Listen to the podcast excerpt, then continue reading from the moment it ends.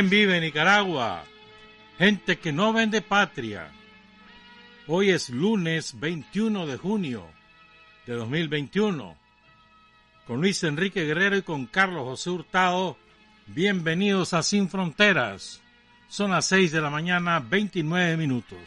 Sin Fronteras, la revista con William Griggs Vivado. En la primerísima 91.7 y 105.3 FM. Son las 6 y 37. Hoy es el día más largo del año, el de más cantidad de luz solar. Y a partir de ahora empieza a bajar.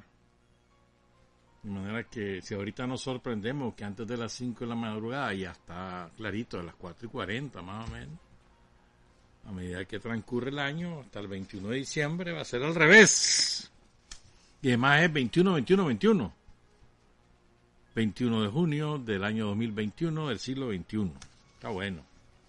Así que compren la lotería que mañana se juega en 21. Bueno. Tengo una cumpleañera por aquí, espérame. Una compañera que cumpleaños, vive allí en el barrio Leningrado. Este es el barrio de la Libet, ¿verdad? La compañera Luisa Amanda Talavera Alvarado está cumpliendo años hoy. Dicen que le llevan un queque de 15 años, la van a vestir de rosadito. Le manda salud de su hija desde el barrio Bolívar en San José de Costa Rica, la compañera Karen Danelia Sevilla Talavera. Felicidades a Luisa Amanda por sus 15 años. Quiero agradecer a, al compañero Carlos Lorenzo Cuadra. Hace como tres semanas él me trajo un lote de camisetas. Como hemos estado tan intenso, yo no me he ocupado del tema deliberadamente, pues, pero vamos a, rifarlas entre ustedes. Ahora que ya viene el 19, ya vamos en la carrera hacia el 19. Nos queda menos de un mes, hoy es 21. Nos quedan apenas 28 días para el 19 de julio. Entonces, un día de esto, pues nos ponemos a, rifar las camisetas que nos ha obsequiado el compañero Carlos Lorenzo Cuadra. Y le agradecemos al doctor Lenín Fischer. Nos mandó el relato manuscrito, además de la matanza de la mamá de los cachorros del servicio militar en 1985. Un día de esto la leemos. Muchas gracias, doctor. Y también su libro sobre neuro, un folleto sobre neurocirugía. Bueno, ve, me soplaron que las monjas ahora, algunas monjas ahí, que ahora se han convertido en, ¿cómo se llama esto? en casas para alojar fugitivos. Me dijeron. Disfrazado, un fugitivo ahí disfrazado de monja además. Me dijeron, me soplaron. Pero fíjate que se me olvidó. Lo dejé en la, en la oficina, pero tenían otra lista de, de los sicarios. Vamos a ver qué día, pues, porque se me olvidó hoy. Otro día, pues les cuento ahí más dinero y, y de dónde vienen y para qué los usan. ¿Verdad? Para, para lo que... Es que no, no, no ha salido fulano, es que ahí vienen los de Estelí, no me acuerdo dónde va, de León creo. Ahí la tengo, me la dieron, entonces ahí la tengo. Yo la, me olvidó traerlo hoy. Otro día, pues, no se, no se apuren. Hablemos, sí, de, de cómo está esta, este asunto. Miren, este, hay una frase que yo creo que define muy bien lo que ahora estamos viviendo, que es del Che. La dijo el 8 de agosto de 1961 en Punta del Este, en aquel famosísimo discurso del Che de Punta del Este. Hay dos famosos discursos del Che el de Naciones Unidas y el de Punta del Este. Ahí se celebró una reunión de, de la OEA y llegó el Che. No, no la OEA exactamente, pero no importa. Ahí llegó. Y le dio un repaso a todo el mundo, hermano. Yo creo que el Che es el que inaugura, creo yo. También está Raúl Roa, que fue el canciller, extraordinario canciller de la Revolución Cubana en los primeros 20 años. Pero yo creo que es el Che el que inaugura el lenguaje franco, abierto y sin, y sin asco, pues, en, en los eventos diplomáticos, porque hasta antes del Che todo el mundo guardaba la formalidad, no sé qué, no sé cuánto, señor presidente, no, y él con educación, pero diciéndole la verdad en su cara. Como así era Raúl Roa. Yo creo que el Che después, ese lenguaje lo siguen después Daniel, lo sigue Chávez. Ah, pero es, creo que es el Che el que inaugura eso, es, creo yo, pues. Bueno, vuelvo a la frase del Che, que define la situación, creo yo, que ahora vivimos. Dice el Che,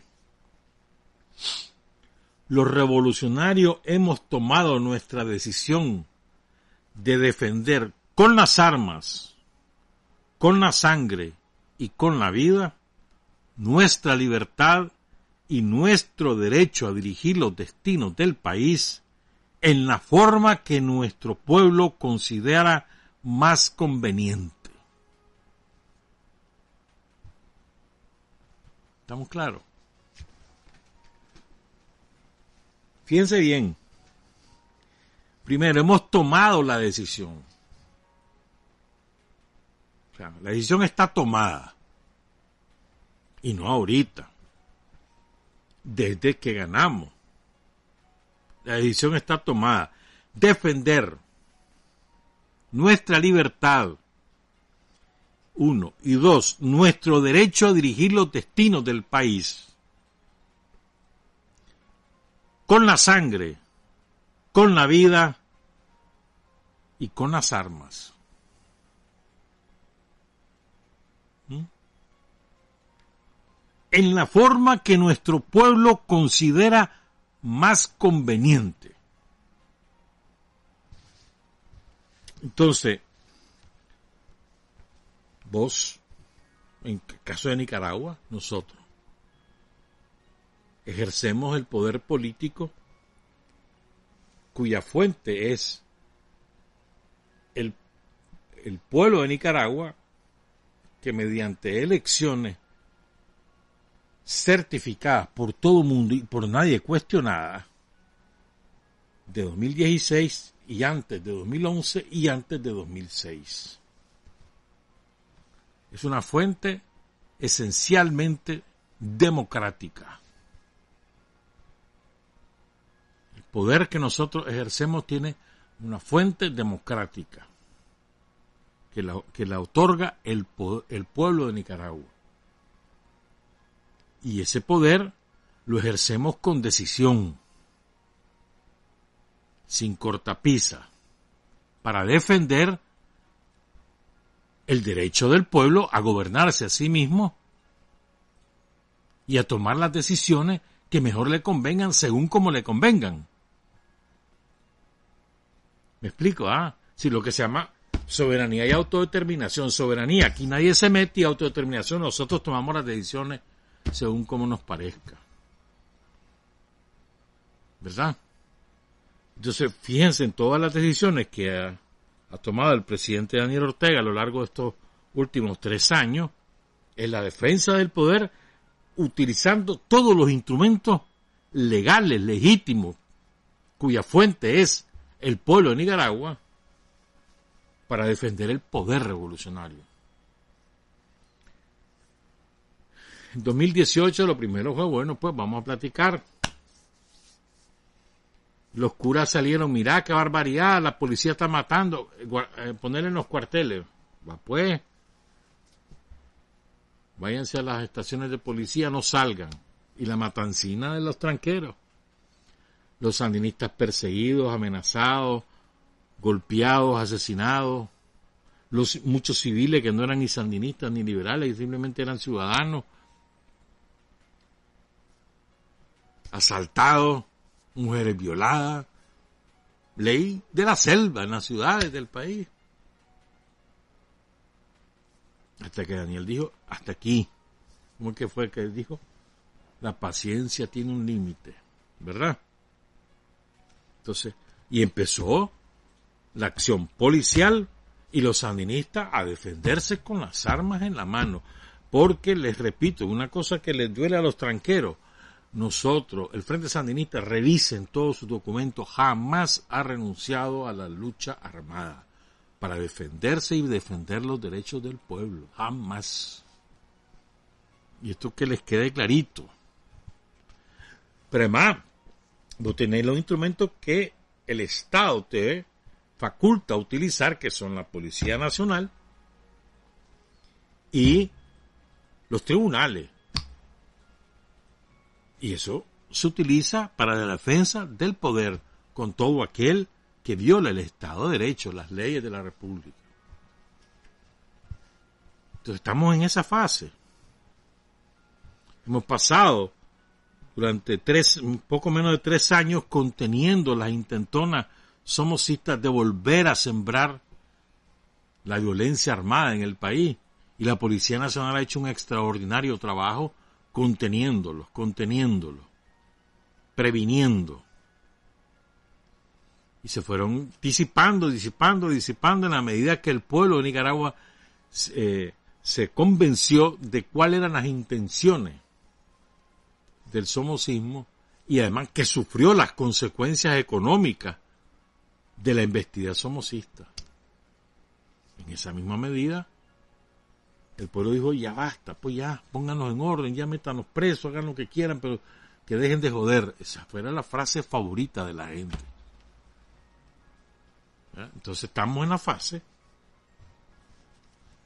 preventiva y además correctiva de comportamiento vendepatria, que está, que ya menos mal está ese comportamiento, la traición a la patria está tipificada como delito en la ley 1055. No es un invento, ahí está aprobada la ley.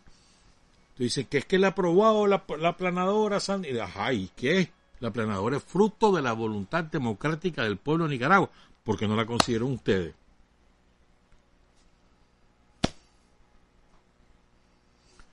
Entonces, fíjense, el, el poder, la fuente de poder es el pueblo, que lo ejerce por la vía del voto.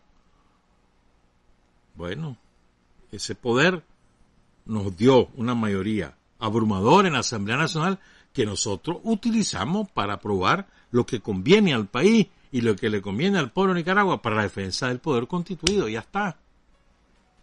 Sin miramiento, sin, sin andar ahí con el turito, ay, ¿qué, van a decir? No, no nos interesa lo que van a decir, nos interesa la defensa del pueblo de Nicaragua. Ese es nuestro principal propósito. Entonces, es que, que, y ahora vos encontrás ahora a un montón de jueces ahí. En el exterior me refiero, jueces. deciden qué hiciste bien, qué hiciste mal, qué te conviene y qué no te conviene. ¿A santo de qué? ¿A santo de qué? Si tienen dudas, pregúntenle a los embajadores, manden correitos electrónicos. Pero ustedes no son jueces de nada, de nadie. ¿Qué autoridad tienen para enjuiciarnos? ¿Mm? Y fíjense bien, como decía Tilio Borón ayer o antier, no me acuerdo qué día, este, y hay ya de pronto ya no es noticia Colombia, ya no es noticia Chile, ya no es noticia Perú, ya no es noticia Argentina, ahora es la noticia en Nicaragua, en toda la prensa corporativa manejada por Estados Unidos. Y creen que con eso nos amedrentan. La fuerza del Frente Sandinista radica en el pueblo de Nicaragua, no radica, nunca ha radicado, jamás ha radicado, ni en Washington, ni en Madrid, ni en Bruselas, ni en Berlín, en ningún otro lugar más que Nicaragua. En cada pueblo, en cada comunidad, en cada comarca del país, ahí está la fuerza del Frente Sandinista. No está en, fuera de Nicaragua. Entonces a nosotros no nos hace mella de que fulanito. Y tiempo al tiempo. Los hechos van demostrando cuál es la cuál es la, la razón fundamental de por qué hay 17 autores intelectuales del golpe del 2018, pero que en este momento cometieron delitos de lesa patria. ¿Estamos claros? No coincide, y no es casualidad, coincide que los, de los, los casi todos, si no todos los 17 detenidos, coincide que además de que hoy han cometido traición a la patria y por eso están siendo juzgados, fueron los autores intelectuales en Nicaragua, comisionados por Estados Unidos, de la sangrienta aventura de 2018. Coincide, pero no es esa la razón por la cual están presos. Están presos porque fueron, o, o mejor dicho, porque se convirtieron en instrumentos de Estados Unidos para ejecutar en Nicaragua la política de Estados Unidos contrariando los intereses del país. Por eso están presos.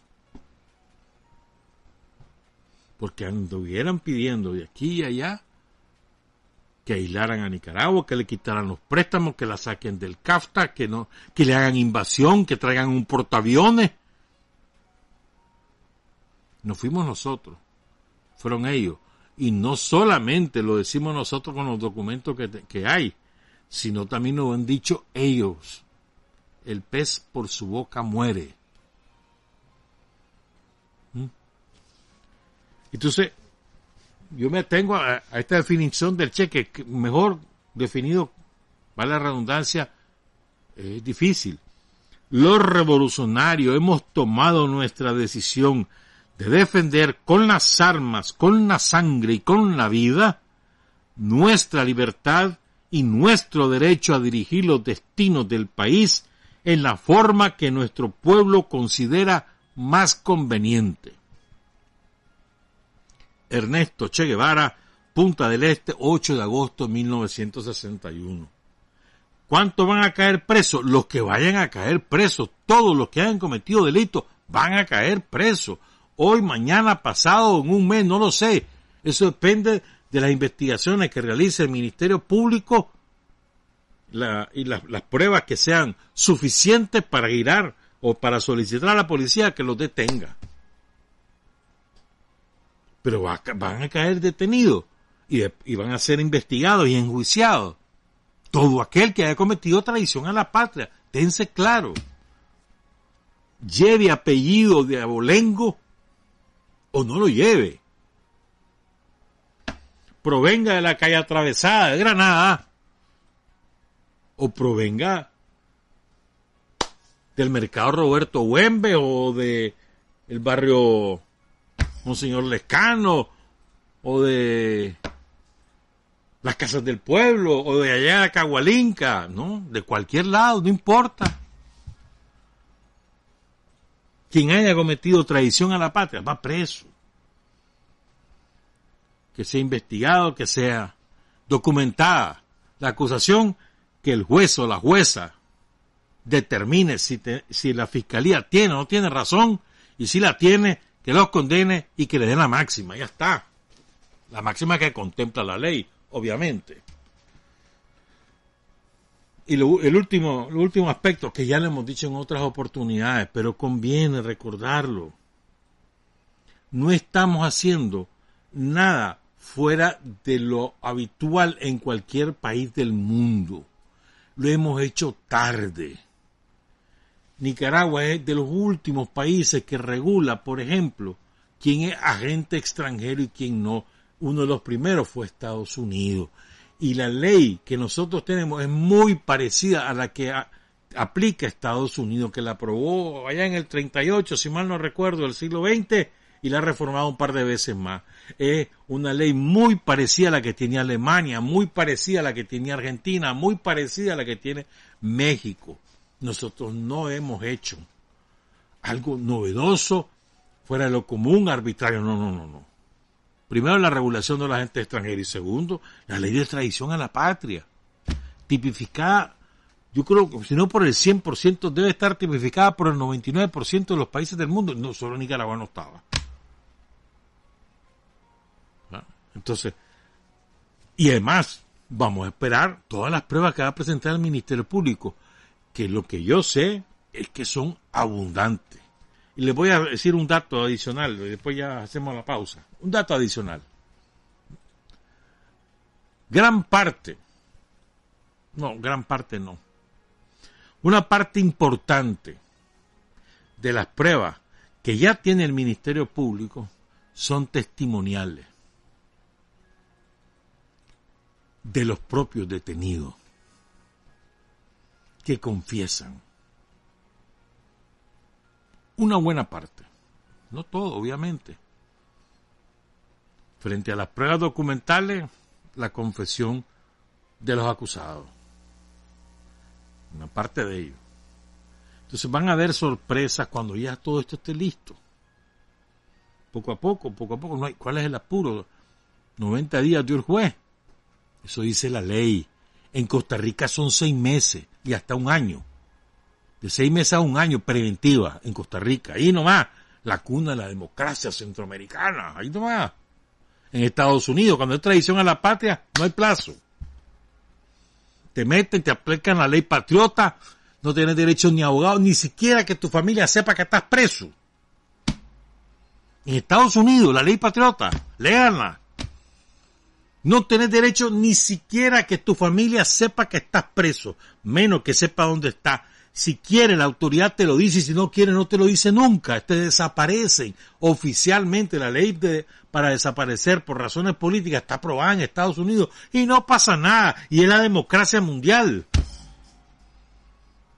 Chame ese trompo en la uña. Y aquí están detenidos, todo el mundo sabe dónde están su familia sabe dónde están, tienen derecho a un abogado, todos han nombrado abogado. Ah, no, aquí donde estamos haciendo el horror. Es incontable la cantidad de ciudadanos norteamericanos. No te estoy hablando de extranjeros radicados en Estados Unidos, ni tampoco de extranjeros nacionalizados en Estados Unidos. No, no, no, no. Blanquitos, blanquitos, ahí nacidos en Estados Unidos. Y también afroamericanos, también y también latinos que han sido desaparecidos oficialmente por las fuerzas represivas del Estado norteamericano, se llame FBI, se llame la policía local, se llame la, DEA, se las que sean, los, desaparecen. Incontables, no se sabe la cantidad que han desaparecido. Algunos han logrado salir después de un año, dos años, hasta tres años. El resto, hermano, todavía no se sabe. Hay documentales sobre eso y hay también series de televisión sobre eso. Y ya no te digo lo que pasa en Guantánamo, que el mundo sigue cerrando los ojos deliberadamente frente al horror de Guantánamo. Una cárcel ilegal. O sea, ¿en nombre de quién y, al amparo de qué ley Estados Unidos secuestra ciudadanos de un país y se los llevó a un territorio que no es suyo, que es el Guantánamo, que es de Cuba, que se lo robó Estados Unidos, los lleva ahí, los encierra en una cárcel sin derecho a abogado, bajo tortura oficialmente admitida por el gobierno de Estados Unidos, torturado oficialmente admitido. ¿Verdad? Y lo, ni siquiera están condenados, simplemente están presos aislados, no tienen derecho ni a visita de su familia, ni a visita de sus abogados, no tienen derecho a abogado, no tienen derecho a visita de un abogado, por lo tanto, ni siquiera tenían derecho a hablar. Pasaron años sin derecho a hablar.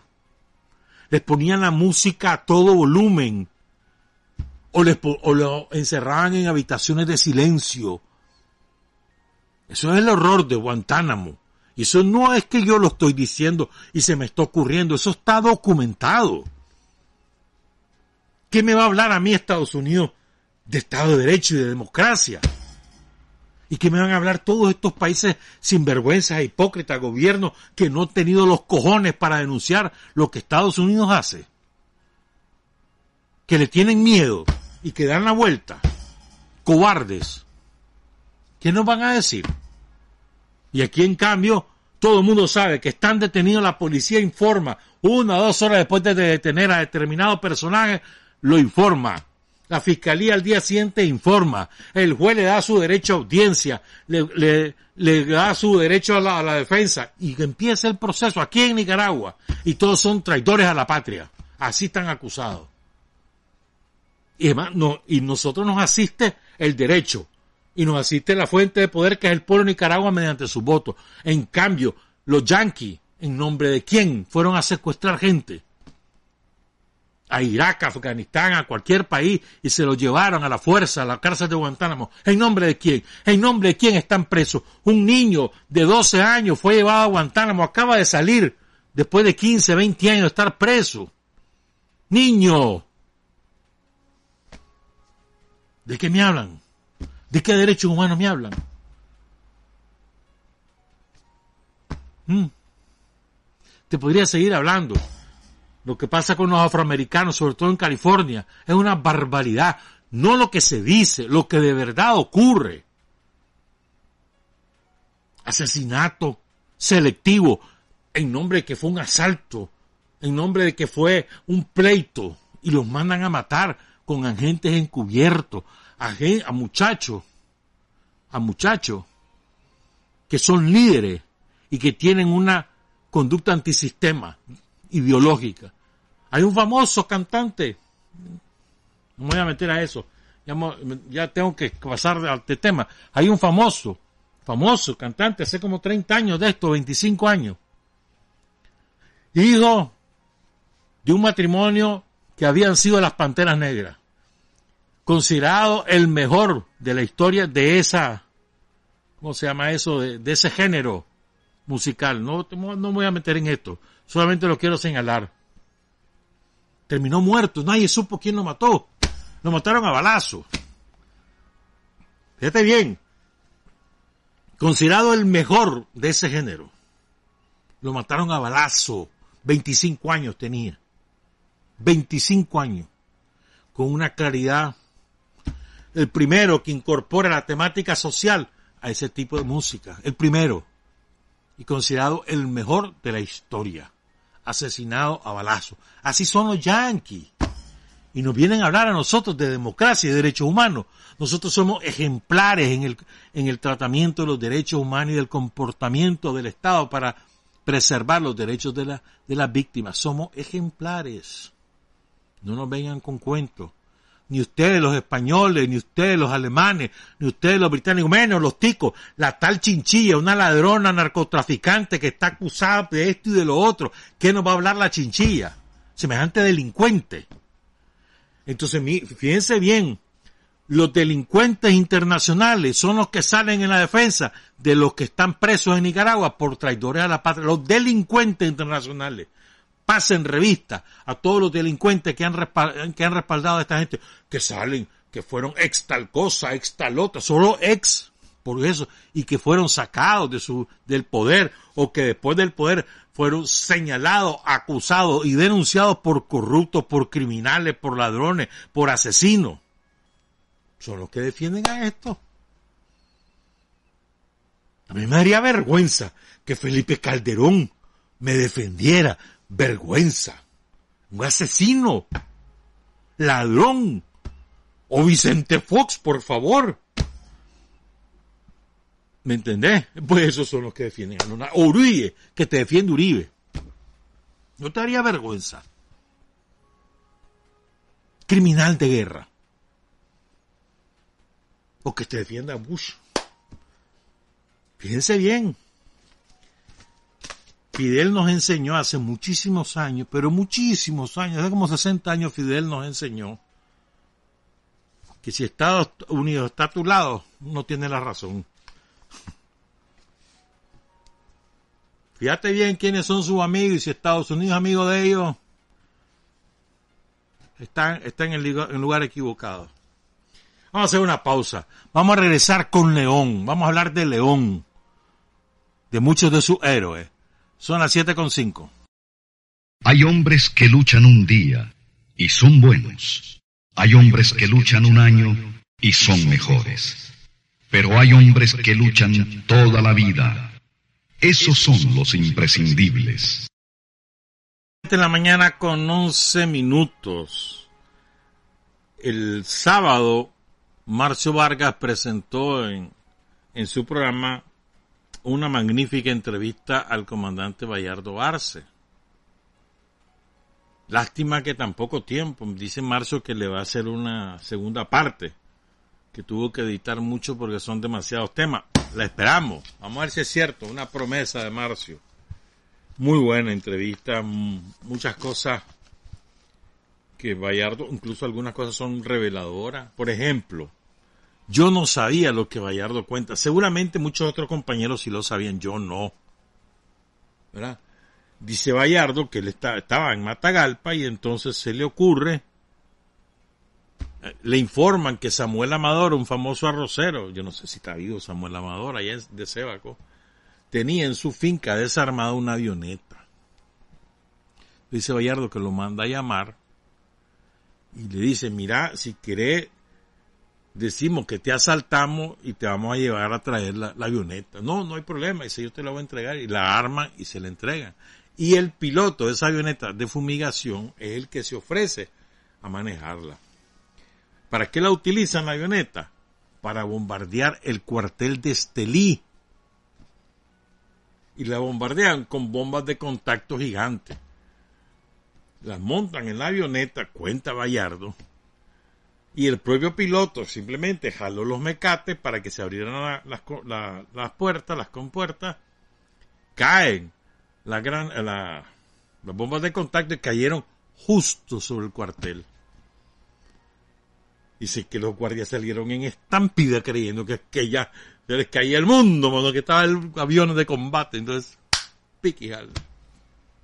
Lo cuenta Bayardo en esa entrevista.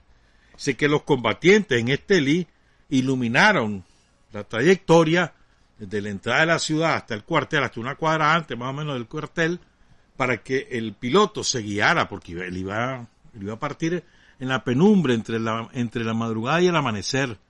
Entonces, para ir viendo, entonces va a bajita altura y dejó caer la bomba. Eso lo cuenta Bayardo. Magnífica entrevista. Está en YouTube, en el canal de Marcio Izquierda Visión. Búsquenla. Y felicidades a Marcio. Ya dije, ¿verdad? Lo, del escondido por las monjas, ¿verdad? Ya lo dije, ¿verdad? Que se anda disfrazado de monja. Uno de los fugados es esto, en serio. Se debe ver bien feo, todo. Pero bueno, ahí dejarlo. Bueno, entonces, en esa entrevista, Bayardo también recuerdo una cosa. Es que ayer, ayer fue 20, ahora sí, ayer. Ayer fue el aniversario, el 42 aniversario de que León quedó eh, oficialmente designada como la capital, la primera capital de la revolución. Incluso hay un decreto de la Junta de Gobierno, creo que en el 81, que así la declara. La primera capital de la revolución. Entonces ayer lo celebraron los leoneses. Me estaba explicando María Lourdes Girón, la China Girón, la Esperancita, me estaba explicando que prácticamente desde la insurrección del 78 la Guardia ya no mandaba en la ciudad de León, mandaba en el centro de la ciudad. Pero en los barrios, en Sutiabi, en el resto, mandaban los combatientes. Claro, patrullaban, pues entraban, obviamente, pero no, no tomaban posesión. Y solamente llegaban cuando había alguna acción. Es importante eso. Tan es así, dice María Lourdes, Girón, Cucalón, dice María Lourdes que tan es así que ellos incluso entrenaban a plena calle. Arma y desarme y todo eso, a plena calle en los barrios. Interesante, ¿eh? Pero esto pero la Guardia se concentró, tenía como entre 600 y 800 efectivos en el centro de la ciudad, entre el cuartel, la 21 y el Fortín. ¿Verdad? Lo que ahí ocurrió, como dice Mundo y Casa, Mundo y Casa lo define muy bien, que en paz descanse Mundito, dice Mundicasa que lo que en León se ocurrió entre el 78, septiembre del 78 y el triunfo de la revolución es verdaderamente heroico. ¿verdad? Porque no solamente por, digamos, por, por la capacidad de resistencia del pueblo leonés, sino también por su audacia, realmente lo, el pueblo leonés recibe armas hasta más o menos abril del 79, abril-mayo. Y, no es que recibieron un montón de armas, sino fue a, en, hasta ese momento pistolitas, bombas de contacto, escopetas, alguna que otro fusil. Pero en general, eso era lo que había y así se enfrentaron a la guardia, que tenía tanques, tanquetas, utilizó aviones cuando lo, para, para la insurrección de septiembre. Y esto es verdad. Y, la, y la, el armamento, el reglamento, el, arma de reglamento de la guardia era el, el Garan, por favor. Poderosísimo, un alcance de 1500 metros. Cuando te pegaba una bala de Garan, te llamaba, no importa dónde te pegaba, porque te destrozaba. ¿Verdad? Entonces cuenta Bayardo también, esto es muy interesante, pues, me pareció muy interesante. Dice Bayardo que este el 6 de junio de 1977 ya estamos hablando junio de 77 pongan cuidado ¿verdad? entonces eh, el frente toma la decisión ya Bayardo desde la dirección toma la decisión Tomás está preso de que van a hacer tres acciones simultáneas atacando patrullas del BECAT como una manera de decirle al pueblo de Nicaragua, aquí estamos, estamos vivos y estamos fuertes. Porque había pasado toda la represión bestial del 76, después del golpe, 75 y 76, después del golpe de, de Chema Castillo, y fueron horrendas las matanzas, sobre todo en el, en el, sector rural y aquí en las ciudades también, nos habían matado a cachimbo de compañeros. Entonces el, el, el, frente toma la decisión de hacer tres acciones, una de ellas en León, que es la última que se realiza el 6 de junio, cuenta Bayardo. Entonces dice que la, la, misión se la dan al comandante guerrillero, a dos comandantes guerrilleros, pues, Lumberto Campbell y Mauricio Valenzuela. Entonces, que pasar, recorrían la ciudad una y otra vez y nunca hallaron un becat, que pasaron como tres días. Entonces, tan es así que una, ya bastante avanzada la noche, casi a la medianoche, de ese 6 de junio, se sientan en una banca del Parque La Merced, ahí por la universidad, de Humberto Venezuela. Entonces se, se parquea un, una patrulla de Becat finalmente, después de tanto buscar, lo llega a buscar más bien ellos. Y entonces les hace, le dice, ¿ustedes qué están haciendo aquí? Presenten el documento. Se levanta el Humberto. Es genial, Y simula renco, arrastrando la pierna. Y cuando ya está cerquita de la patrulla, le tira la granada. Algunos de ellos logran salir, entonces eh, Valenzuela los remata. ¿Ya? Y con una Madsen creo que andaba Valenzuela. No. Sí, así una sola metralleta Madsen y una pistola 9 milímetros que andaba Humberto que también disparó. Entonces, queda uno de ellos gravemente herido. Pero la acción se llama Rodrigo no ha muerto, que se rinde homenaje al comandante Carlos Agüero Echeverría, que había caído en abril en la montaña. Entonces, Rodrigo no ha muerto, se llama la, la operación. Y eso causó un impacto notable entre, la, entre el estudiantado, entre los ciudadanos de León.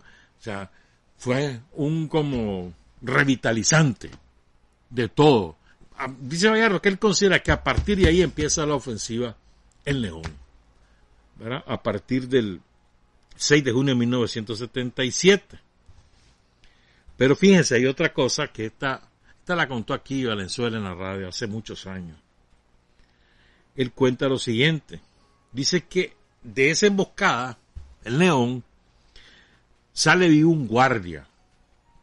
Lo meten al hospital militar y le salvan la vida. Se llamaba René Pulido. ¿Verdad? Pasó muchos meses en el hospital. Para la insurrección de septiembre, Pulido le manda a decir a Valenzuela que quiere hablar con él. ¿verdad? Y para darle la señal de quién es él, le cuenta que él estuvo en la emboscada de la Merced. Entonces Valenzuela cae en la cuenta de ser uno de los guardias, porque solo Humberto y yo supimos esos detalles. ¿verdad? Y entonces habla con Pulido, René Pulido. Dice, mira, yo quiero incorporarme al frente. Pongan cuidado, un guardia herido por el frente. Llega, dice, yo quiero incorporarme al frente. ¿Pero por qué? Le preguntan, ¿no? Porque dice que después de la emboscada, después que está en el hospital, le metieron una cachimbiada. Porque lo consideraban que ya y que no, no fue lo suficientemente, suficientemente valiente como para morir en, el- combate. Y entonces después lo mandaron al Sauce, castigado. El Sauce en aquella época era un pueblo pequeño, muy mal comunicado y con gran presencia guerrillera. Entonces lo mandaron a que se muriera prácticamente. Después lo, mo- lo movieron por esa zona. Pues entonces él andaba mo- molesto con la guardia, resentido. Entonces lo incorporan al frente y lo mandan a trabajar al barrio Coyolar. Esas, el, el barrio Coyolar estaba dirigido por Luis Alberto González. Ya les voy a hablar de Luis Alberto González, un gran, un extraordinario sandinista, eh, de verdad extraordinario lo que les voy a contar y van a ver. Ya se los voy a contar, espérenme, sí. Entonces lo mandan a trabajar bajo, bajo Luis Alberto. ¿Verdad? Entonces, cuando la, cuando comienza el asedio sobre el fortín, que duró mucho tiempo, ahí lo agarran preso. Lo llevan al fortín. Y el hambre, parece que él era amigo de alguno de los guardias y lo dejan, lo dejan que se escape y se escapa. No, esto no fue para el asedio del fortín, fue mucho antes. ¿verdad? Él se escapa del fortín. Lo agarran preso, se escapa del fortín por, seguramente por amistad con los guardias que están ahí. Y semanas después, ¿verdad? Este, él llega ahí a, a Suteaba, se presenta, todo herido, ensangrentado. Y pero después siguió peleando. Ya para tipo noviembre, por ahí, la guardia lo vio en la calle, una patrulla de la guardia, y lo mató. Porque lo conocían, obviamente. Fíjate bien, un guardia, pero como él hubo varios, ¿ah? ahí en León hubo varios que murieron peleando con, con el pueblo de Nicaragua. Se cruzaron, incluso gente que estuvo presa, que por el frente, que fueron detenidas y después dijeron, yo dame un fusil y comenzaron a hablar riata. ¿Mm? Otro, otro de ellos, un ex guardia, René Pulido. Entonces les quiero contar, es que hay tanto que contar, les quiero contar lo de Luis Alberto este, González, porque a mí me, me parece estremecedor. Es que hay muchas cosas que contar de León, de verdad que sí. Te vamos a contar cosas del Calvario que son poco conocidas. Déjame que estoy buscando lo de Luis Alberto, que aquí lo tengo. Quédense quietos, aquí voy. Aquí está. Fíjense bien. Luis Alberto González, esteliano, del movimiento cristiano. La China Girón lo define como un santo. Él cae preso, 77 más o menos. No, no, mm, sí, sí. Y cuando el golpe del palacio, como, el, como él era de, la tendencia EPP y el golpe del palacio lo da la tendencia tercerista, los que dan el golpe del palacio no saben que Luis Alberto está preso y no lo incluyen en la lista. Pongan cuidado. El hombre queda adentro. ¿Mm? No solo él, ¿ah? hubo varios más. Pero él es uno de los que queda preso. Él es de lo de la familia González, que puro sandinista ahí en Estelí. Entonces, cuando después del, golpe, después de la insurrección de septiembre, Somoza empezó a dar, a, ser muy flexible con los que tenía presos porque tenía encima la presión internacional. Entonces comienza a soltar presos. Algunos eh, le dijo, si querés le cobrar a la familia y que te lo, y se lo da. Cosas así comenzó a hacer. Entonces, él sale, Luis Alberto, tipo noviembre del 78. Inmediatamente hace contacto con el frente y lo, matan clandestino, pero no lo regresan a Estelí lo mandan a Legón. Ahí él funda la unidad de combate Carlos Agüero. Él es el primer jefe y el fundador de esa unidad de combate, que adquirió un enorme prestigio además. Ahí en León. Entonces, ahora le voy a contar cómo, cómo muere.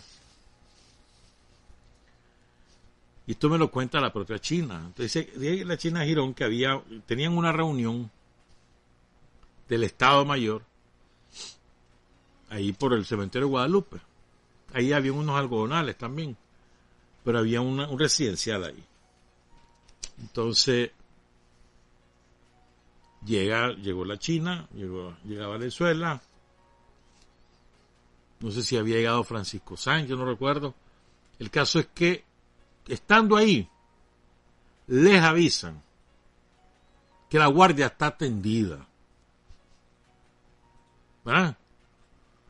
porque habían seguido un taxi que estaba muy quemado, que era de Subtiaba, en donde habían llegado dos de los miembros del Estado Mayor. Entonces, detectan dónde va a ser la, la, reunión, era en casa de Oscar Meléndez. Entonces salen en guinda, pongan cuidado. Se van por los algodonales, arrastrando como sea, y van y, y logran salir. ¿Verdad? Entonces, Eso fue, ellos llegan a salir y llegan, eh, llegan hasta la Posada del Sol. Estamos hablando de la noche del 27 de marzo de 1979. Al amanecer, porque llegan, y después de, entre que van en cuclillas, arrastrados en los algodonales, de pronto se porque la guardia empieza a barrer con balas, todo eso. Logran llegar a la Posada del Sol. Como a las cuatro y media, cinco de la mañana, hoy en una balacera. Como a dos cuadras de ahí, Luis Alberto iba con la compañera Martina Alemán. No, perdón, Nidia, con Nidia Espinal, perdón. Con Nidia Espinal, otra gran, otra de las santas, dice la, china. iba con ella en el taxi. La guardia está en un retén, les hace el alto. Y Luis Alberto se baja disparando. ahí cae. En cambio a Nidia y al conductor del taxi, que no me sé el nombre, los agarran vivos. Y ahí mismo lo ejecutan. Entonces los guardias siguen operando y llegan a la Posada del Sol donde está la chinista Valenzuela. Pero allá la disimulan, les ofrecen café, ahí estuvo el guardia tomando café y él cuenta cómo mató a Luis Alberto, como él y otros de la patrulla del mataron a Luis Alberto, a la Nidia y, y al compañero que manejaba el taxi. Otro héroe. Sigo, pues, sigo, sigo. Fíjate que lo de la Nidia Espinal ¿verdad? Que era parte, Nidia Espinal junto con la Martina Alemán eran parte de la unidad de combate de, de la Carlos Agüero, pues, que era el Coyolar, la Vía 11 de Julio, el Calvario y San Isidro. Quiero contar lo del Calvario, porque aquí hay un dato que es poco conocido. La masacre del Calvario es bastante conocido. Pero bueno, quiero contar esto. La masacre del Calvario ocurre en febrero, el 15 de febrero. ¿verdad?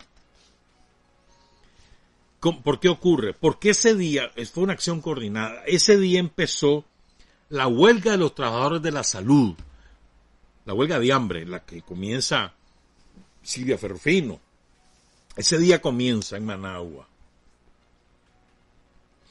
Y la demanda era restituir a los más de 2.000 despedidos de los trabajadores de la salud. Lo había corrido Somoza por la otra huelga. Entonces hay una coordinación. Entonces, el movimiento popular en León, una de sus tareas era tomar las iglesias, pero no era tomar, no era toma indefinida, sino que la tomaban por horas durante el día, ¿verdad? Como una acción de respaldo y de propaganda a la acción de los trabajadores de la salud, ¿verdad? Entonces, se distribuyeran a siete iglesias las que, que se tomaron ese día, al amanecer de ese día. Hay cinco chavalos que les toca estar en el Calvario, ¿verdad? Para, para ingresar a la iglesia, hablan con el cura. Quiero que recuerden este nombre. Haroldo Machado. Hablan con el cura. Y le dicen al cura cuál es el objetivo de, su misión, que se comprometen a no causar destrozos dentro de la iglesia, a respetar todo lo que ahí había, y que, se, que la van a abandonar al terminar el día. ¿Verdad? El cura les da permiso. Entran. Como a las dos horas llega la guardia. La guardia se da cuenta que hay siete iglesias tomadas y a la primera que llegan es la del Calvario. ¿Verdad? ¿Y saben lo que ocurrió? El cura que les dio permiso, el cura que les dio permiso, no se olviden de este nombre, Haroldo Machado, le abrió el portón a la guardia para que entrara. Los chavalos están desarmados. Los chavalos llevan agua, llevan la pintura para las mantas, un megáfono. Había un cipotito de 14 años. El mayor era como de unos 25. Pero ninguno va armado. Porque el cura no los hubiera dejado entrar si hubieran ido armados. Entonces ninguno está armado. Esas son las mantas, este, las banderas del frente, el agua y un megáfono, creo que llevaban. Entran los guardias. Y ocurre una cosa salvaje. Los vecinos contaban, los vecinos del Calvario, no te estoy hablando que esto es en la noche, estoy hablando que esto es como a las 7 de la mañana de ese día, del 15, del lunes 15 de febrero de 1979. 7, 8 de la mañana. Los vecinos del Calvario cuentan los alaridos que se oían, que provenían de la iglesia. Alaridos. Los chavalos implorando. Y, además, y, los chavalos también gritando vivo el frente sandinista. La guardia los mata a los cinco. ¿Verán? se lo lleva a la morgue, le dice a los familiares cuando le llegan a traer, no lo pueden velar, van directo al cementerio, o sea, no podían llegar los familiares a la morgue si no era con la caja. Y una vez que llevaban la caja, montaban a su, a su deudo y una patrulla de Becat los escoltaba hasta el cementerio. ¿Verdad? Pero el león entero se da cuenta de lo que acaba de ocurrir y en las iglesias, las otras iglesias que ya estaban tomadas, se enteran de lo que pasó en el Calvario y desocupan, porque ninguno de ellos anda armado. me acuerdo que Novedades publicó al día siguiente que no, que le habían encontrado con, con fusiles y que no sé. Mentira, mentira. Pero oigan esto. Los cinco chavalos, los cinco brazos y piernas quebrados, tres de ellos castrados. Eso les hicieron. Cipotes. ¿Mm? Chavalito. Sus nombres eran. Fueron cinco. Y después ocurrió otra cosa que ya les voy a contar. Mauricio Díaz Müller, de 25 años, del barrio El Calvarito. Julio César Ayerdi, del barrio El Sagrario. Fran Rubí, de 19 años, del barrio San Sebastián. Osvaldo Lanza, de 14 años, del barrio El Coyolar. Y Benito Girón Herrera, del barrio El Calvario. ¿Ah? Entonces, eh, que yo León es un, polvorín después de esa matanza. Manifestaciones por todos lados y un grupo de chavalos decide hacer una acción en la casa de, un maldito, de un somocista, este, que era de oreja de la seguridad, somocista. y, y ahí matan a dos más. Por eso es que se, recuerdan a los siete. Eso es lo que la información que tengo. Puede ser que me equivoque, que los se me aclaren. Si acaso me equivoco. Entonces, estoy buscando los nombres de estos dos muchachos. Manuel Oliva y Carlos Manuel Oliva y César Cheve. Son los dos chavalos que matan al atardecer, al anochecer, cuando llegan a intentar quemar la casa de Ariel Hidalgo, que era de la seguridad somocista. Los agarró la guardia y nomás los asesinó. Todos los días, de 5 a 10 muchachos asesinaban en León. Todos los días. Toda del 79. Esa es, la ciudad de León es heroica. Y estoy hablando solo de la ciudad de León. Solamente. El muchacho este, el, el mayor de ellos, el que tenía 25 años, era estudiante del cuarto año de farmacia. Era el que estaba a cargo del grupo de chavalos. Pues. Y el cipotite Lanza, que tenía 14 años. El que, el que era estudiante de farmacia era Mauricio Díaz Miro. Ahora les voy a contar algo que es poco conocido. No estoy diciendo que, nadie lo sepa, sino que es poco conocido. Dos muchachos, hermanos, era muy amigo de este, este cipote que era el estudiante de farmacia, de Mauricio Díaz Müller, eran muy amigos de él. Su nombre, Fernando Corea Morales, de 22 años, y Oscar Corea Morales, de 18 19 años. Entonces, los dos chavalos, que eran muy amigos de Díaz Müller, están dolidos y van a la vela. En la vela comentan entre sí que van a, que van a vengar la sangre de su amigo. Un oreja lo oye. ¿Verdad? La mamá de los dos chavalos, doña Mercedes Morales, se preocupa porque están matando a los hipotes todos los días. Entonces agarra a sus hijos y se los lleva a La Paz Centro.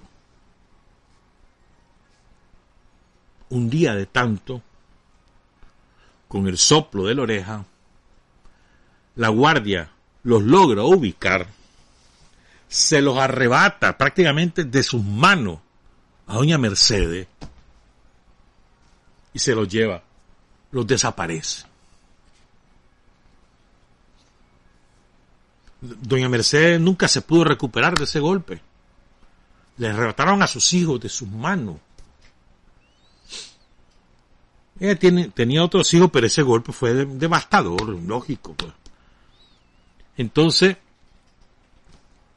triunfa la revolución y en Barricada, en el diario Barricada aparecían regularmente, al principio, los primeros meses, la bisagra, páginas enteras con fotografías de muchachos cuyos cuerpos nunca habían aparecido ni tampoco estaban entre los combatientes que habían llegado, de su, que los familiares llevaban esa foto barricada para que les dijeran si alguien nos había visto, si, para ver, saber si estaban vivos en alguna, en alguna, algún municipio, alguna comarca, o si alguien sabía dónde los habían matado, o si lo que fuera. Pues.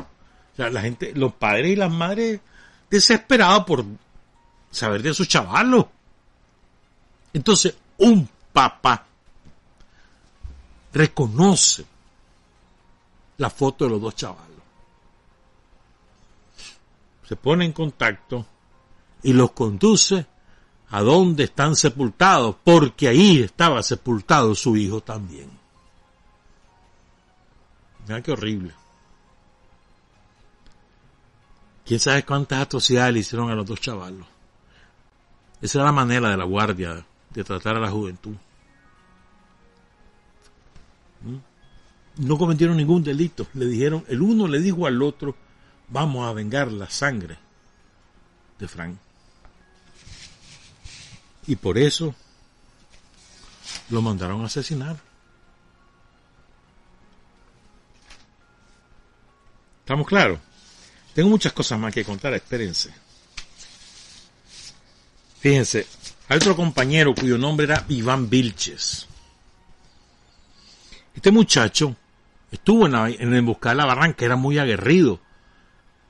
Rápidamente había logrado asumir posiciones de mando dentro de la unidad de combate porque era muy inteligente, sabía planificar, tenía mucha astucia y rápidamente escaló. Entonces, era, tenía a su cargo una escuadra, algo así, en esta emboscada en Barranca, que fue una de las famosas emboscadas y esa emboscada le causó más de 20 bajas a la guardia. Y entonces, pero después de la emboscada, un día o días después, él decide ir a su casa y el neón. Ya. Porque quería ver a su mamá, y quería dormir un rato, andaba agotado. Más tardó en llegar el pobre chaval, le dio de comer la mamá, platicó con la mamá, pero le pudo más el sueño y se fue a acostar, tipo 5 de la mañana. A las dos horas llegó la guardia, porque un oreja del barrio lo denunció. Lo sacó en calzoncillos de la casa. ¿Mm? Su cuerpo lo, fueron a tirar en el, río Chiquito, en el puente sobre el río Chiquito, el que queda cerca de donde era el comando. De ahí, dos abajo y una y media al sur. Ahí lo fueron a tirar. Con huella de inenarrables torturas por el chaval. Iván Vilche. Ahí hay un monumento en su honor. Después de otra compañera. Recuerden que los leoneses capturan una tanqueta. esa tanqueta la agarraron el 3 de junio. Lo que pasa es que estaba sin el percutor, no la pudieron usar, pero asustada. Mi mamá iba con la sirena y asustada. Los guardias. Este. El frente había colocado unidades de combate en las entradas de León para impedir el ingreso de refuerzos a la guardia había como un anillo. Y ahí cerca del que que ahí en la pedrera, había una de esas escuadras muy aguerrida. Ahí caen la compañera Verónica Lacayo y Salvador Durón, entre otros, porque cayeron más. Dice Lourdes Girón que la Verónica Lacayo era una extraordinaria militante también. En uno de esos combates, ahí en ese anillo, cae Carlos Amaya Talamante, Dice Ana Isabel que era Ana Isabel Morales, que era otro extraordinario compañero. Y logran recuperar el cadáver la novia de él, Janet. Logró llevarse el cadáver que ya estaba en descomposición y lo enterró aquí en Managua. El 18 de junio es un día triste, ese día cayeron varios compañeros. Vamos a hablar de eso ahora. Porque empieza el asedio sobre el cuartel de la Guardia. Que empezó el 16 de junio. Y el 18, 18 y 19 son los combates más encarnizados. Antes que hubiera Vulcano, Gonzalo Ever, antes que Luya, los combates más encarnizados son 18 y 19, cuando más compañeros caen. El 18 de junio, por ejemplo, cae Jorge Alberto Argüello Gutiérrez, hermano de Berta Argüello, esa extraordinaria compañera, la viuda de, Iván Lario. Jorge Alberto tenía 20 años. Fue dirigente estudiantil, nació aquí en Managua. También la Berta es de Managua. Sus padres doña Esperanza Gutiérrez Cornejo y Enrique Argüey Urbina. Importante, el padre y la madre, porque su papá y su mamá, el papá de los Argüellos, la mamá de los Argüellos, no eran advenedizos, no eran, no, no, colaboradores del frente desde que se fundó. Ahí pasó Carlos Fonseca, Oscar Turcio, Celín Chible, Julio Buitrago, los hermanos Tejada, por, por esa casa. Fue casa de seguridad. De manera que Jorge, la Berta, se creían en ese ambiente, que es más allá del, del antisomocismo. Es un ambiente de revolucionario. Es muy importante.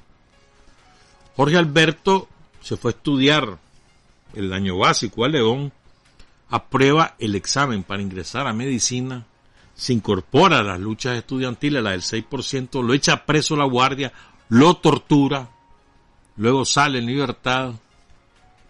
Era muy, muy buen ajedrecista, por cierto, y también estuvo en el ballet folclórico. Entonces, cuando están en, el en el asedio al comando a, a Jorge Alberto Jorge, hieren a un compañero, entonces Jorge Alberto busca cómo salvarle la vida. Y en lo que va a eso, un francotirador lo blanquea y el balazo entra por, un, por el costado, el costado derecho. Pero el, muchacho al que él le salvó la vida todavía está vivo. No sé, no sé su nombre, no vale la pena tampoco. ¿Por qué? Pues, pero está vivo. Jorge Alberto ahí cayó. Otro, otros compañeros. El 12 de junio cae en el asalto, poco antes del asalto, un fusilero de la brigada incendiaria cuyo nombre era Jorge, José, José Gilberto Orozco Iglesias, hermano de Flavio Orozco. Esto lo cuenta Mundo y Casa. El 17 de junio cae Jorge Vicente Patiño, conocido como Ariel. Quiero contar algo de Patiño porque es otro que es muy poco conocido, es ecuatoriano. Su seudónimo era, a ver que, ve, ve, se me olvidó decir el seudónimo de Luis Alberto González, era Pavel. El seudónimo de, Patiño era Ariel. Fíjate, mira, mira lo que es, Este era probablemente uno de los mayores que estaban ahí, de, de, la, de la gente mayor. Él ya en ese momento, estamos hablando que él nació en el 44, estamos hablando del, del 79, él ya tiene 35 años. Él se metió, quiso ser jesuita en, en su natal Ecuador. Nació en la provincia de Azuay, en el cantón de Girón. Entonces se vistió a jesuita, no le gustó, se salió en el 67 y vino a parar a Nicaragua. Se fue a León, en León ahí trabajaba en la mercantil Latinoamérica, llegó hasta gerente y luego se pasó a trabajar en el BANI. De ahí renuncia y se mete al frente. Se va clandestino. Llegó a ser jefe de una unidad de combate. Él ya estaba casado aquí en Nicaragua, tenía cinco hijos y su cuerpo está sepultado en Tipitapa, según dice el Diario Universal de Ecuador. Perdón, tenía cuatro hijos. Ahí está, ahí vive su esposa y cuatro hijos. Jorge Vicente Patiño Aguirre, el comandante Ariel, nacido el 10 de junio de 1944 y muere el 18 de junio del 79. Desde que de Ecuador vamos a hablar algún día porque yo tengo bastantes cosas que decir de Ecuador Vos sabés que Jaime Roldó, antes de ser, de, tomar posesión como presidente, estuvo en Nicaragua. Ya había ganado las elecciones, que fueron las primeras elecciones democráticas después de, lo, de las dictaduras militares en Ecuador. Vino a Nicaragua el 20, no sé cuánto de julio. Después regresa y toma posesión y después llegó allá Miguel de Escoto. Miguel de Escoto, la Violeta Chamorro, él la recibió. Y a Jaime Roldós lo mató la CIA precisamente porque respaldaba la revolución sandinista. Jaime Roldós, tenemos deudas, deudas ahí, van acumulando en historia. Sigo con más compañeros caídos en León. Es que yo siempre hago énfasis en esto, pues, en los caídos. Porque son las cosas que no podemos olvidar. Vamos a hablar de Martina Alemán. Martina Alemán era una chavala de Matagalpa. llega a estudiar a León, se incorpora al frente, a la unidad Carlos Agüero, ahí en el Coyolar. Y ella cae en la plaza de los bancos. Según cuenta Valenzuela, había un, muchacho que se llamaba Reinaldo Díaz, no sé si vive, ¿verdad? Que se entrenó en Honduras, en los campamentos que tenía el frente en Honduras, en la escuela que, formó, que fundó Pedro Arau y Juan de Dios Muñoz. Lo mandaron a la general Pedro Altamirano, la columna general Pedro Altamirano, deserta de, de la general, ¿verdad? Cuando estaba el Ismael Anusa, el charralito de jefe de la general Pedro Altamirano. Entonces llega León a la zona del Coyolar.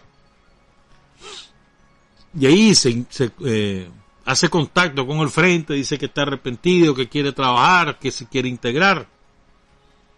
Y entonces le dicen que sí, va, pues vamos a probar y lo mandan a esta acción de recuperación en, uno de los bancos, los, cuando están los cuatro bancos ahí en León. Entonces en la unidad, en la célula que va a hacer la, la acción, va Martina Alemán, otro compañero, y este Reinaldo Díaz. Los tres tenían que actuar simultáneamente, ¿verdad? Para quitarle a cada guardia el Garan. Ese era el objetivo. Entonces viene Martina, actúa mano, y le quita el Garan al guardia. El otro muchacho de la escuadra también. Pero Reinaldo se raja. Y entonces el guardia que queda con el fusil, ¡pum! mata a Martina. Y después mata al otro muchacho. No sé qué se hizo el rajado. ¿Verdad? Eh, había un grupo de muchachas, cuenta el menor de Girón, que eran María Antonieta Gutiérrez, Janet Castillo, Azucena Mejía, la Verónica Lacayo, a Martina Alemán, la Nidia Espinal, era un grupo de muchachas muy comprometidas de una, de una actuación intachable. Este operativo, el 29 de marzo de 1979, se llamaba Viva la Unidad Sandinista. Y hay una compañera que cuenta que, de, que es de la, de la familia Lanza, Ahí estaba alojada la Martina. Oigan esto qué bonito. No bonito, sino que interesante. Entonces, la, Martina sale a las 12 del día de la casa de los Lanza, donde estaba, era su casa de seguridad.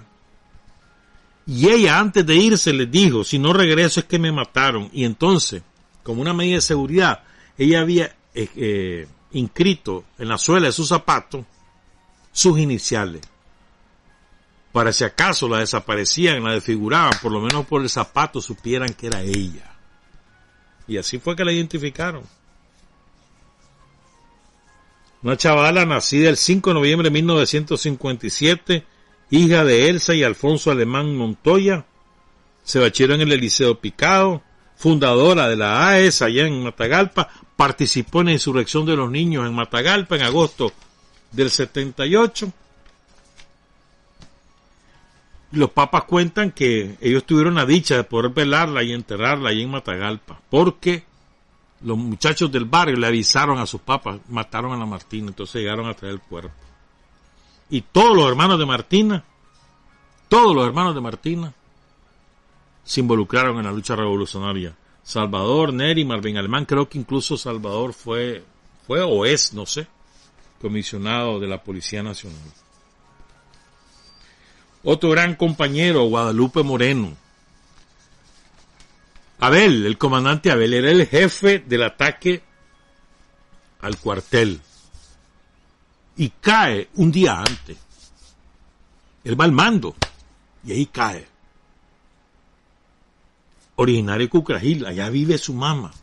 En Cucrajil tiene 92 años, su mamá. 92 años.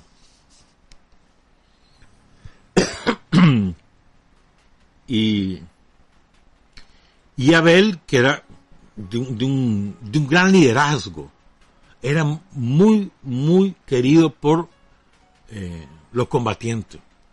La muerte de él fue un gran golpe, pero hay no masito, o sea, de esos golpes que dicen vamos ahora de viaje y al día siguiente estaban tomando el cuartel. Al día siguiente de la muerte de Abel. Hubo una ceremonia, estaba su mamá ah, para sepultar después este ahí estaba Ana Isabel, estaba Oscar Cortés en esa ceremonia cuando sepultan a, Abel Guadalupe Moreno. Intrépido y valiente dice Ana Isabel así lo describe. Quiero contar algo más espérenme. El, fíjate bien, cae Abel y asume la dirección del ataque al cuartel Fanor Ross. Fanor, otro gran combatiente, tenía otro gran prestigio, Fanor Ross, muy, muy valiente, con mucha capacidad, con una, un don militar nato. Y a Fanor lo mata un francotirador de la guardia, ahí en Agarote creo que el 16 o el 18 de julio por ahí va, ya van avanzando, ¿no? Vienen avanzando desde León, ya está la Junta de Gobierno en León, etcétera. Vienen avanzando sobre el, para Managua y estando en León, un francotirador desde escondido, pum, lo mató a Fanor Urro. Fue un golpe muy duro.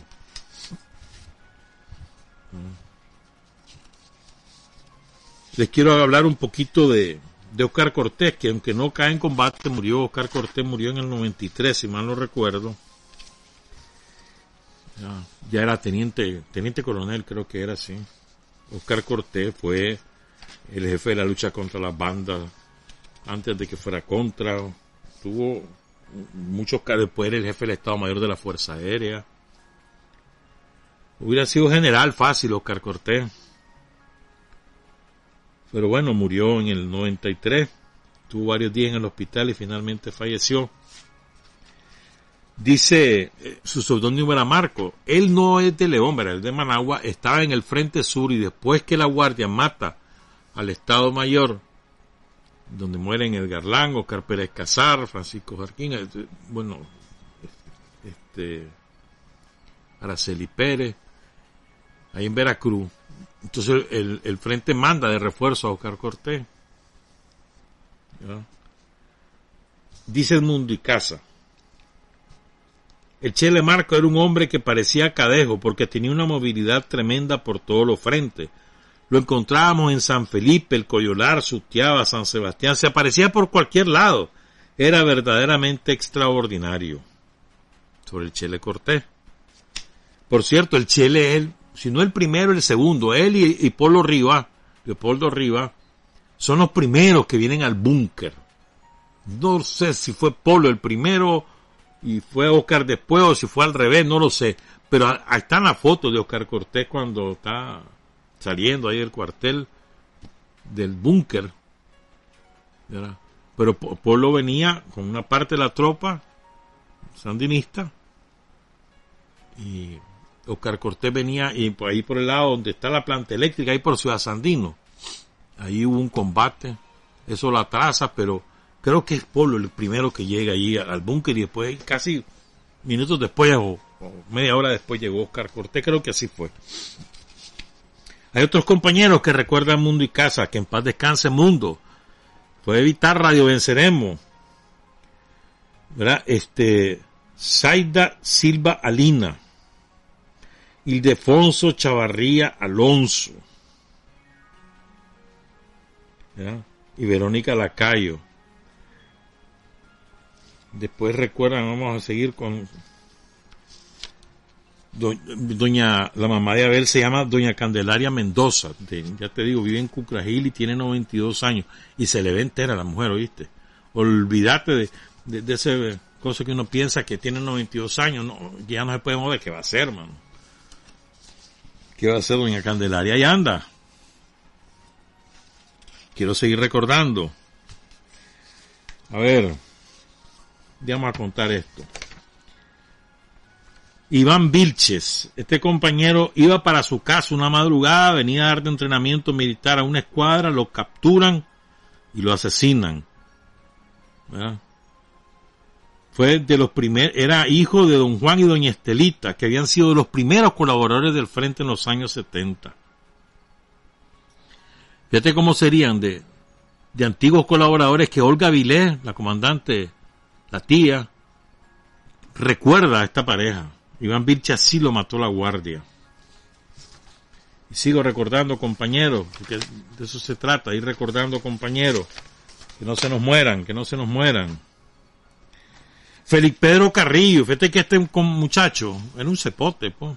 dirigente estudiantil, aguerrido combatiente, de lo mandó Tomás a estudiar a la Unión Soviética y junto a otro compañero iban de Moscú a San Petersburgo tipo 81, 82 por ahí y se mataron en un accidente de tránsito. Así murió. No lo mató la guardia fue a morir en un accidente de tránsito. Félix Pedro Carrillo. Raúl Cabeza, hermano de Omar, este un gran combatiente, este Raúl, que era un locazo, era Raúl.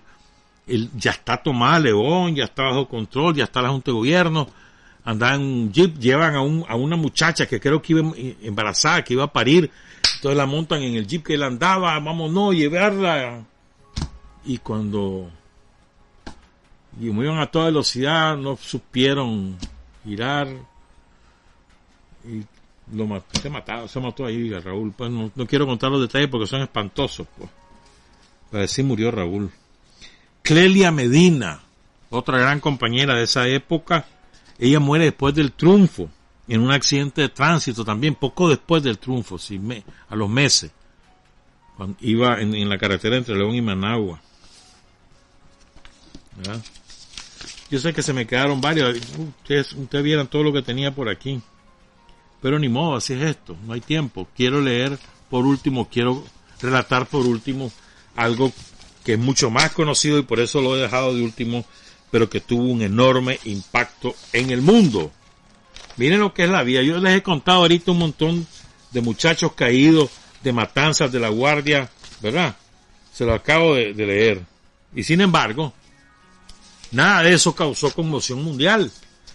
La guardia bombardeó literalmente con aviones las ciudades de Managua, León, Chinandega, Masaya, Matagalpa y Estelí. La bombardeó. Bombas de 500 libras, asesinó a miles de civiles. Pero eso no causó impacto. Estos chavalos torturados, capados, etcétera, ahí en la cámara, tampoco causó impacto. ¿Mm? Los espantos que habían, pues la matanza de los muchachos allá en Ciuna, tampoco causó impacto. Sí causó impacto el asesinato horrible de Bill Stewart. Y eso cambió la correlación de fuerza en la opinión pública en Estados Unidos. Ahí todo el mundo se volvió antisomocista. Hasta ese momento la opinión pública norteamericana incluso fingía demencia sobre lo que pasaba con Somoza, que era el último marino, que era respaldado por Estados Unidos. Pero Somoza comete la estupidez el 20 de junio de 1979 de asesinar a Bill Stewart. Y ahí, ya, o sea, estaba todavía la insurrección en Managua. Estaban todos los barrios orientales tomados. Siete días después es que ocurre el repliegue, 27 de junio. Pero ahí está en plena ebullición Managua. Ya pasó la masacre de Bataola. Entonces Bill Stewart, cuando viene al país en el aeropuerto, alguien le dice que este, que fulanito, ve ese que está ahí, ese sabe hablar inglés, entonces lo contrata. Francisco Espinosa, creo que se llamaba el muchacho. Y Juan Francisco Espinosa, así se llama. Entonces lo contrata, él lleva su camarógrafo y su chofer, y además su traductor. Van cuatro en el carro.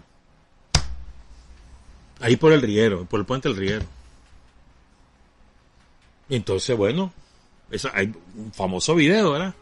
Por eso es que, cambia la correlación por el video.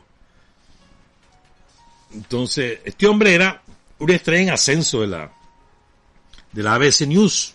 En aquella época, las cadenas de televisión, de televisión abierta eran la ley, hoy ya no. Ahora son las, las cadenas por cable o por internet. Entonces este era una estrella en ascenso, no era ningún chavalo. Había nacido en el 41 O sea, tenía que casi 40, casi 40 años, pues 38 años. Pero era un estrella acceso, ya lo habían mandado a Irán, había estado cubriendo Irán. Entonces viene a Nicaragua, se va a ver la insurrección de los barrios orientales, lo detiene la guardia, él se baja con su traductor, ¿verdad?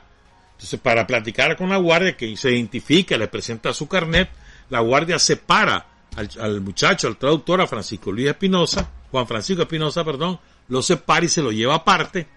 Asesinan a Juan Francisco sin que él se dé cuenta, ni tampoco se dé cuenta ni el camarógrafo ni el chofer. A él lo asesinan, le meten un balazo en la cabeza en un lugar, como una cuadra de donde mataron a Billy Y después a él lo obligan a tirarse al piso con las manos detrás sobre la nuca. Lo están insultando y demás. Uno de ellos le da una patada en el costado y después, sin ton ni son, el, el perdón, el AK, el Garan, bum, y lo mata. Todo eso lo filma el camarógrafo, que es de apellido Stewart. Pues ahí tengo el nombre. No, ah, no, perdón, Stewart es Bill. El camarógrafo era, ya te voy a decir, Pablo Tiffer el conductor de la, de la camioneta. Y el camarógrafo se me olvidó, pues, por ahí tengo el nombre. Pero el camarógrafo logra sacarla, Clark, de apellido Clark, filma, se espanta y se nota, ¿no? Cómo, cómo tiembla la, la cámara después que, que ve que lo matan. Se espanta, esconde el cassette. El chofer le dice a la guardia que le permitan llevar el cadáver de Bill Stewart la guardia le da el permiso, montan el cuerpo, jale para el hotel, sacan las cosas, jale al aeropuerto, se lo llevan a Panamá, en Panamá. Es que lo ponen en una calle ahí en la base norte, en una de las bases de Estados Unidos, después lo mandan a Estados Unidos. Pero eso fue impacto mundial, mundial, literalmente. No hubo televisor en el mundo que no pasara esas imágenes. Y ahí horrorizada la opinión pública norteamericana, los políticos, los senadores, los no sé qué, todo el mundo, qué barbaridad, ese hombre hay que sacarlo, no sé cuánto, no sé qué, hasta entonces, porque habían matado a un periodista gringo.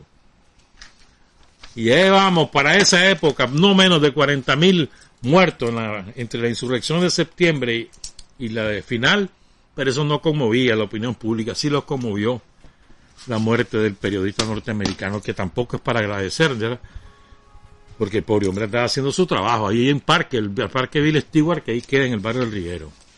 Honor y gloria a todos los caídos, a todos los héroes y mártires de la revolución popular sandinista. Trabajar, avanzar, combatir, vencer, patria y libertad. Revolución es sentido del momento histórico es cambiar todo lo que debe ser cambiado. Es igualdad y libertad plenas. Es ser tratado y tratar a los demás como seres humanos. Es emanciparnos por nosotros mismos y con nuestros propios esfuerzos. Es desafiar poderosas fuerzas dominantes dentro y fuera del ámbito social y nacional. Es defender valores en los que se cree al precio de cualquier sacrificio. Es modestia, desinterés, altruismo, solidaridad y heroísmo. Es no mentir jamás ni violar principios éticos.